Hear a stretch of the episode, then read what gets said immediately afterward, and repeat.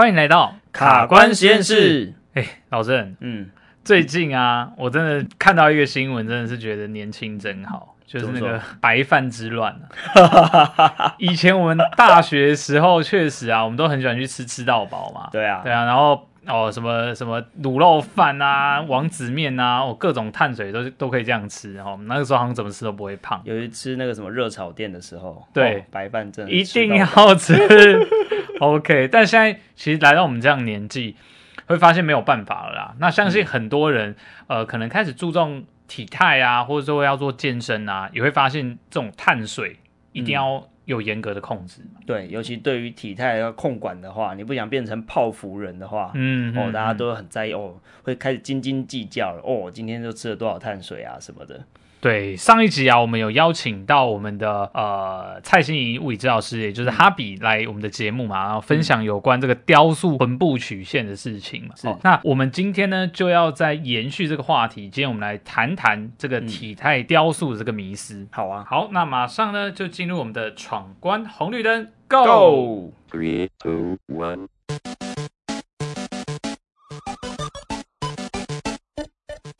请问体态雕塑等于减重吗？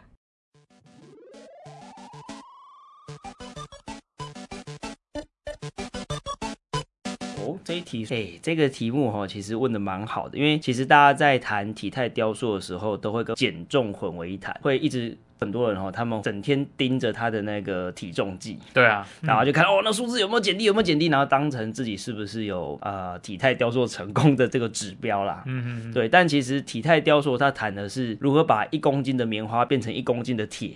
的这个概念，嗯嗯，就是让你变从泡芙人变成一个比较精实的人。所以当你在变把体态变好的同时，其实减重不见得会同时发生，对对，就是有可能会是两公斤的油变成两公斤的肌肉，嗯，哦，那这个时候这个人的体态就会变得很结实，但是他体重并没有下降哦。其实我们在呃，我们其实之前办过那个减重班，对，像哈比就是蔡欣怡老师，他其实之前就有主持过这样科学化的增肌减脂班，我们就曾经遇到学员，就是他的体重根本没有降下来。嗯，但他体态变好很多，是，就一来一往，就是他就发现说，哎、欸，他原来去量了那个体组成，发现少了两公斤的油，嗯嗯，两公斤的脂肪，然后多了两公斤的肌肉，哦，那真的蛮厉害的、哦，对对对，所以你说他最后减重成功吗？没有啊，但是他他的体态确实好了非常多，没错，对对对，所以各位朋友，就是那个体态跟减重这件事情哦，其实不要把它混为一谈了，哦，其实体态的雕塑可能会远比减重这件事情还要来的重要，因为有时候你减重减下来的可能只是水分而已，是，对，你只是可能因为断食还是什么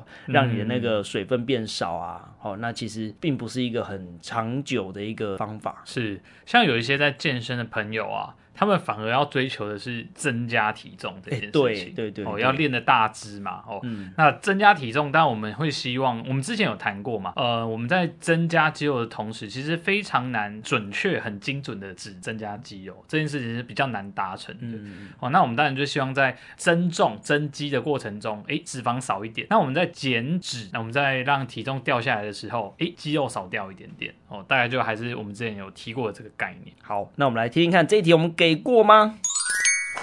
？Yes， 你都回答这么详细了，不给过也很难啦、啊。好，接着我们进入第二题。Three, two, one。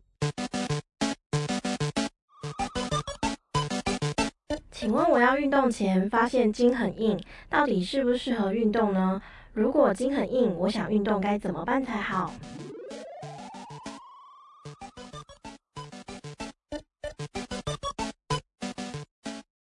好，关于这个问题啊，呃，其实我个人会认为啊，嗯，所有人一定都可以找到适合自己运动的方式，那只不过强度啊、形式呢就会有所不同。好，如果是那种自己觉得天生筋很紧，像我们呃，可能在治疗所会遇到很多这样子啊，活动度或是他的组织的柔软度比较差的人哦，比如说像之前有一个大学生男生哦，他是我的患者，他就跟我说，以前他们这个国小就在做这个做肢体前弯这个测试。啊嗯、他从来没有摸到那个零的那一条线，就是连那个 baseline 基准线都摸不到，等于是负值，负值。对，他说他一路到国小到大学都是这样子。对啊，那所以因此他也不太喜欢运动，他就会觉得运动起来好像没有很舒服。嗯、好，那我们在运动的时候，不可避免的，我们一定会征召我们的肌肉去收缩嘛。比如说我们跑步的时候，我们的腿啊、我们的臀啊、我们的核心就会出力。那如果在做一些特定球类上肢的运动的时候，也就是我们的手臂跟背部等等的肌肉在出力。当我们的肌肉它的收缩如果说没有很顺利的时候，就很容易拉伤。嗯，所以呃，像很多的职业运动员，他们也花了蛮多时间，除了在做肌力训练外，呃，也花了很多时间在做伸展。好，那我们先讲伸展这件事情好了。伸展呢，其实本身它主要的目的是去增加我们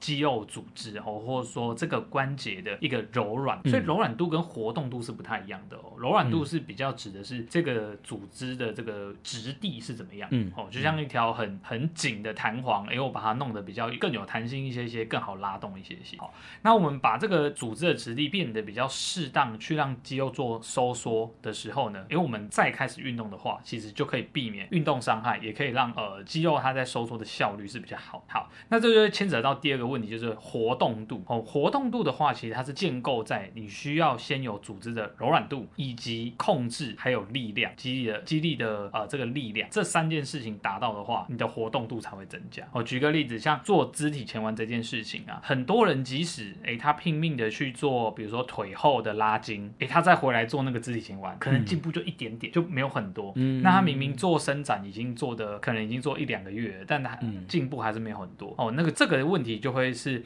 因为它只改善了这个柔软度的问题，哦，那或者说它拉筋不确实，嗯，那拉筋怎么样可以做确实呢？一般以呃我们常在指导我们的学生或是患者做的方式，我们通常会安全的先把我们的肢体放在一个相对稳定的位置，然后比如说我们今天以拉大腿后侧为例，嗯，像很多人可能会直接下腰用这样的方式去拉，像我我就不是很建议，哦，因为你在做这个动作的时候，你并不能保证你是拉到背部还是臀部还是小腿。大腿其实每个人会稍微会不一样，所以这个时候我会建议，如果是拉大腿后侧，我们可以呢坐着哦，然后把一只脚先像盘腿这样弯起来，我们一次只先拉一只脚，针对把力量都放在这只脚就好。哦，等于先 focus 在先集中在那一只脚，然后去专注的去控制那个关节到一个比较好的角度。没错，对。好，那我们伸展的大原则是这样子哦，我们在把肌肉做拉伸的时候，我们希望有一个停留的时间哦。那理想上啦，停。停九十秒是比较好的哦，停九十秒是比较好的。九十、嗯、秒是曾经有文献回顾到，是我们这些身体的组织要发生一个比较是形态上改变所需的一个时间、嗯、哦。所以如果你只停在那边十秒钟，有时候我们、嗯、可能像以前小时候我们体育课在在做伸展啊，可能大家就是从一数到十、嗯、啊就没有了。嗯、对，但是、嗯、这其实是比较可惜的。然后，所以最好的话，理想上是九十秒啊。那如果没有办法九十秒的话，至少也停三十秒，嗯嗯嗯，然后还有一个大原则是不要弹正哦，弹正的意思就是很多人会。呃，伸一下收回来，然后再往前拉一下，再收回来，用加速的方式，对，好像用体重去压啊，或者说、呃、哦去这样做摆动，就像坐姿体前弯一直在跳，一直在跳跳跳的，一直在顶那个棒子，对，抖抖抖的那种感觉。哦、嗯，这个动作就建议不要做啦，哦，因为这个动作你在做的时候，其实也容易造成可能一些关节的。呃，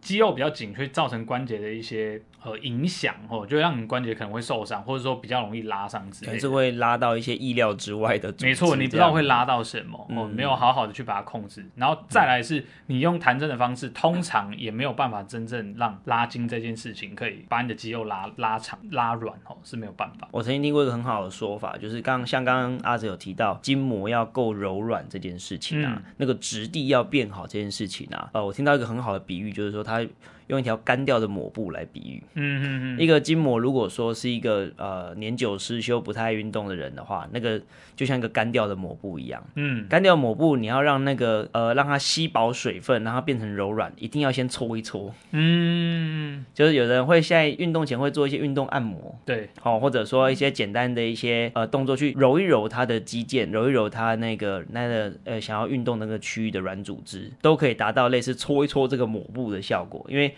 就好像一条抹布，你如果呃直接去冲水，它可能吸不了水，嗯，那就不会变软，它还是硬邦邦的。但是你如果想要把它变软，就是把它把它揉一揉、搓一搓，捏捏对，对破坏它的表面张力。嗯哼，那这个时候它水分就很容易就进到筋膜的结构里面，就可以达到让整个筋膜的质地变得比较柔软的这个效果。嗯，好，正提到这个，就让我想到一个。也蛮经典的、哦、我近期有一个学生、嗯、那他是因为要去日本、嗯、去走那个神社，然后他听说这次去要走十几座神社吧、嗯、那日本的很多神社是在山上，有很多的阶梯哦。那他以前是几乎没有在从事走远或是说呃爬好多楼梯这样的运动形态，他就很紧张、嗯、所以他就开始来找我做训练、嗯、那诶我请他先做一件事情，就是说诶我希望你一个礼拜你可以去跑两天的步或三天的步 嗯, 嗯然后他就问我一个问题哦，诶那我跑步前要不要拉拉筋？这样拉拉拉筋是可以的嘛？嗯，好、哦，要真的跟各位观众，如果说你还不知道这个讯息的话，呃，千万要留意哦。其实我们在运动前是不做伸展，是不能做拉筋的。嗯、为什么呢？其实我们很多的文献已经显示，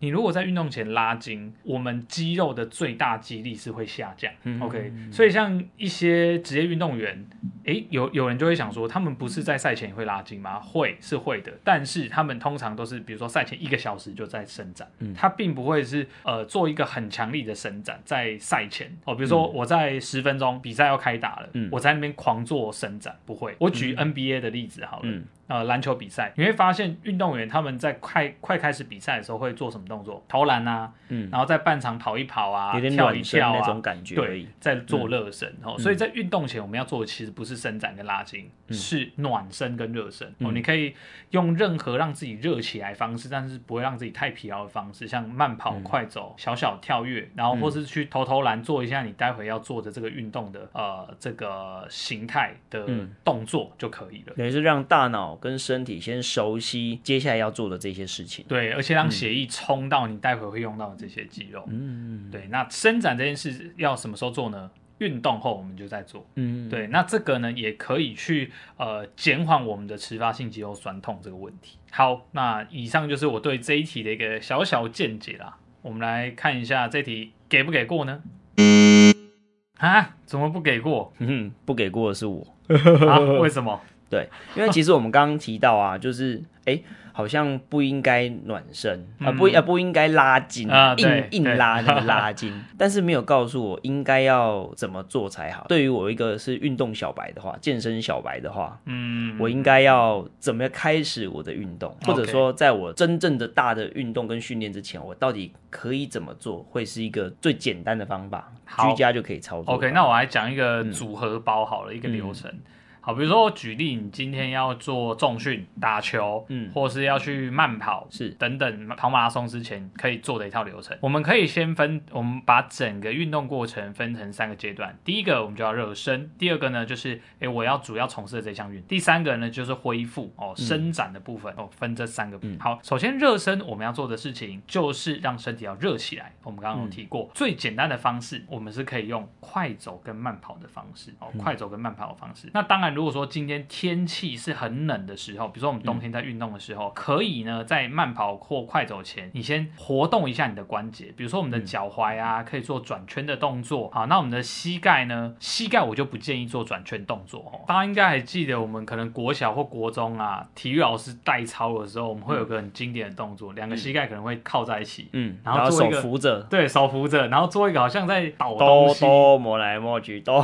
都在那边摸你的膝盖，对，那个石好像在石臼磨东西的那个动作，那个动作其实没有那么理想啦、嗯、对于我们的半月板来说、嗯、所以膝盖如果你要暖身的话，你可以做一个比如说 range 不要那么大的深蹲，然后或者说原地高抬腿，让这个膝盖呢它的活动角度是有做到这个弯曲跟伸直就可以了、哦、不要去扭它。好，那再来上半，如果你的运动是会牵扯到上半身的话，确实是可以做一些像这种大臂绕圈啊、手腕啊等等这些活动，那只是要留意你在这个大臂绕圈的时候，你不要用甩的，它并不是并不是这样把它甩一甩就好，而是你要慢慢的绕圈，然后去感觉你的手臂还有肩膀周遭的肌肉都有使用到等等等等等等、嗯、大臂绕圈对，具体来讲是什么意思？具体来讲，就是像以前我们做操的时候，嗯、没有，我们会把整个手臂画一个大圈，有点像是由自由式或是由仰式的那种感觉、哦，就是整个把我们的肩膀的角度动到极限，对，把它这样动一动，一直转圈圈这样子。嗯嗯嗯嗯 OK OK。那如果说要动到我们的颈部或脊椎的话，欸、其实也可以的哦，你可以稍微去做一个转动胸口或是转头的动作，欸、让你的整个脊椎呃是有稍微活动的，这样就可以了。那这个这些把关节动完之后，就可以进入到你去快走，去稍微热身一下，然后或慢跑，让你的身体热起来。这样暖热身阶段其实就已经差不多。那在主要运动阶段就去做你想做的运动，或你要你要去做比赛啊等等。好，那我们讲到恢复，恢复的话其实很重要的是伸展啊，以比较简单的方式做伸展。哦，所以如果说你今天主要是做这种下肢的的运动，像跑马拉松啊，哎，可能就要把你的大腿前侧股四头肌啊，哦，大腿后侧的呃这个腿后肌。啊，小腿啊，好，都做做到一些伸展哦，这样是就是会一个比较好的方式。当然，如果你要再更全面一点点，嗯，你可以去找运动按摩哦，去用一些按摩的方式，运动按摩的方式去帮你大大的舒缓你的肌肉，这样大概就会是我们一个比较完整的流程，提供给大家做参考。所以我浓缩一下哈，以我是一个运动小白的话，嗯，我听到的就是，好，我如果要运动前要先做暖身，对，暖身的目的就是要让整个身体的温度拉上去，然后去呃去达到呃平常不会动到的一些角度，是对，所以用快走、用慢跑都可以，是不一定要去做你本来要去做的那个主要训练的那个内容，对，这是不一定要做的，对对，嗯，只是目的是要提高身体的整个算是警醒程度，对，还有。然后跟温度，对对对对，嗯，然后再接着接着就是进入到呃主要的训练，然后在第三那个阶段就会是做一些伸展。对，所以伸展不是放在最前面哦，伸展是放在比较后面的时候，最后面的时候是你要休息、要收操的时候。对对对，来延缓你的那个肌肉酸酸痛这些问题。没错，会让你的恢复速度可以更快，可以让你隔天早上不会像得痔疮在走路一样。对， 对，不然有的人他运动完之后隔天会寸步难行。没错，铁腿啊，或是很不舒服这样。对 对， 对， 对， 对，有可能是迟发性的运动酸痛，也有可能是一些拉伤的问题。嗯嗯嗯，对，所以你如果能够适当的去做一个这样收操的动作的话，可以减少刚刚讲的这两个运动伤害跟运动肌肉酸痛这个这个状况。是，对，好，那不晓得以上这样子阿哲的一个讲解呢，呃，各位给过吗？耶、yeah。终于过了吧？对啊，真的我也觉得，我也觉得蛮清楚的。对啊，讲讲了很多了，可以了啦。对， 对， 对，没错。好，来来，我们来进入第三题。Three, two, one。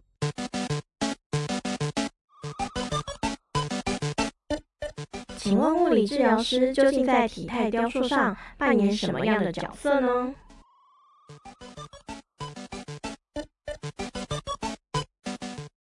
哇，这一题真的是问对人了。嗯，对，我其实很想要回答这一题。Uh-huh。 很多人会以为说，哎，那个我是不是要运动伤害的时候，或者有疼痛不舒服的时候，哎，再来找物理治疗师。嗯嗯。所以其实大家会有一个迷思，以为说，哦，物理治疗师看的都是病人，都是患者。嗯。但事实上，物理治疗他能扮演的角色是远比一般民众想象的还要再更多的，因为其实，呃，当你要运动的时候啊，你在运动前如果能够让物理治疗师先检视一下你的整整个身体组成，然后你的关节动作的方式、关节的一些限制，或者你的动作形态，哦，如果能够事先先去做这样的筛检跟评估的时候呢，你在运动的效率也好，或者运动伤害的风险也好，都可以获得很显著的一个改善。嗯，对，所以我觉得物理治疗师他扮演的不只是运动运动伤害产生的时候去做 救, 救火的这个角色，嗯，他其实还扮演的就是可以帮你做一些预防的一个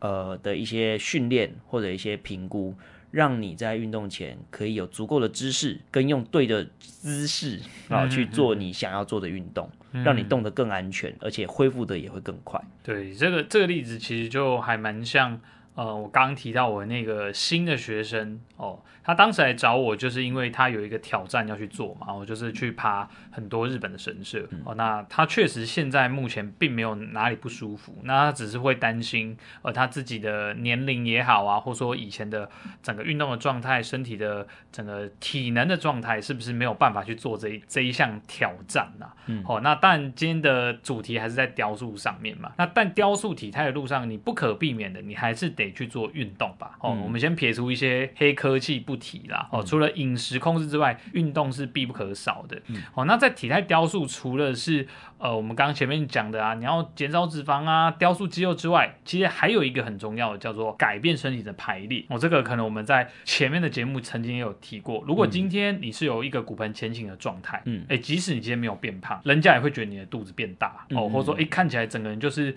呃体态不是很好看。有些人瘦归瘦，但你会发现他可能身体好像垮垮的，然后或者说整个人的体态展现出来的样貌是很没精神的。哎，我最近有就遇到一个这样子的一个案例，嗯，一个应该说身边的朋友啦，对，他说他练了芭蕾舞，嗯，他练了一年还两年吧，嗯，结果长高两公分还是三公分，哦，对，我想这个就是一个身体排列一个很好的一个例子，嗯哼哼哼，对，就是你如果透过运动可以让你的身体排列、身体组成更好的话，其实你的体态会变好之外，你可能身高还会因此受益哦。没错，没错。所以物理治疗其实很多，物理治疗师很多时候是去帮助我们把这个身体的排列，哎，重新再排一次，嗯哦嗯、不不改变我们的骨骼啊，还有这些肌肉状态下，很快速的就可以，哎，好像换一个人的这种感觉一样，嗯。嗯，帮你找到一个对的动身体的方式，对，对的用身体的方式，是，然后找回一个很好的一个定位点啊，对于身体来说，嗯、对对对。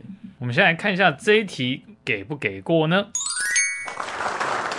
好 ，OK 啦，欧趴欧趴，嗯、好好，那我总结一下我们今天所谈的一些内容哈，有三个重点哈、嗯。第一个就是啊、呃，我们体态的雕塑跟减重千万不要混为一谈，是。所以各位朋友，你如果想要改善你的体态的话，不要再整天盯着你的体重计了，是，对，没错。好、哦，反而你可以拿一个镜子。好，去把自己的体态拍下来。嗯，其实我们在临床也常常会会需要做这件事情。对，就是在运动前、运动后，或者说训练前，然后经过几个礼拜之后的训练，哎，再去拍个体态，就是全身的这个体态，可能是正面，可能是侧面，然后穿一些比较 fit 的衣服，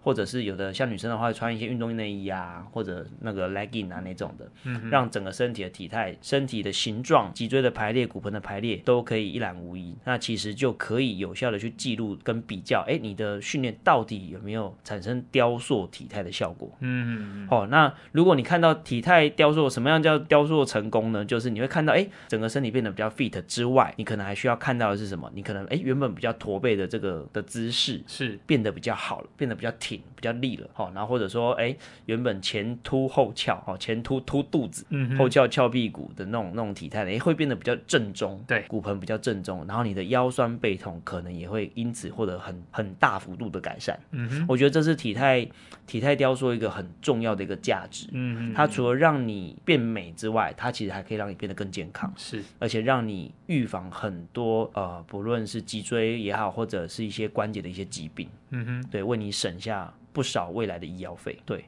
然后再第二个就是刚刚阿哲有提到的，就是呃、嗯，我们如果筋很硬的朋友想要运动的话该怎么办、哦、就一定要记得先做暖身、哦、先适当的比如说用慢跑或快走去提升你的身体的温度，然后跟动到一些关节比较平常不会动到的角度，然后让身体先适应这样子的一个行为之后，再进入到你的主要训练内容。然后最后一定要记得要做收操的这一个动作，可以有效的降低运动伤害的产生跟运动迟发性的那个肌肉酸痛的一个产生，没错、哦，就可以让你的训练可以来得更持续，持续性更好。或者有的人运动一天要躺三天，嗯啊、对, 对，或者运动一天就要看医生复健三周这样，嗯、那其实就得不偿失了哈、哦。所以啊、呃，一定要记得暖身，然后主要训练，接着一定要做收操的动作，可以让你的整个运动的过程呢，可以真正的去养成运动习惯，是对，而不会因为伤害而中断。好，那在第三个重点呢，就会是物理治疗师，其实他在你在呃体态雕塑的过程当当中呢，他可以扮演着帮你把身体先准备好的角色。嗯，好、哦，并不是只有运动伤害的时候才找治疗师，而是你在运动前，呃，如果能够找到物理治疗师的这个专业的人员呢，去做一些咨询，做一些体态的评估、动作的评估，其实这是一个非常重要而且很有价值的。的一个动作、哦、没错、哦，因为它可以让你有效的避免掉运动伤害，而且可以让你很快速的达到该有的运动效率。嗯哼，好、哦，我想这个是呃物理治疗师在这个领域能够帮上非常多忙的部分。好、哦，那以上呢就是今天的呃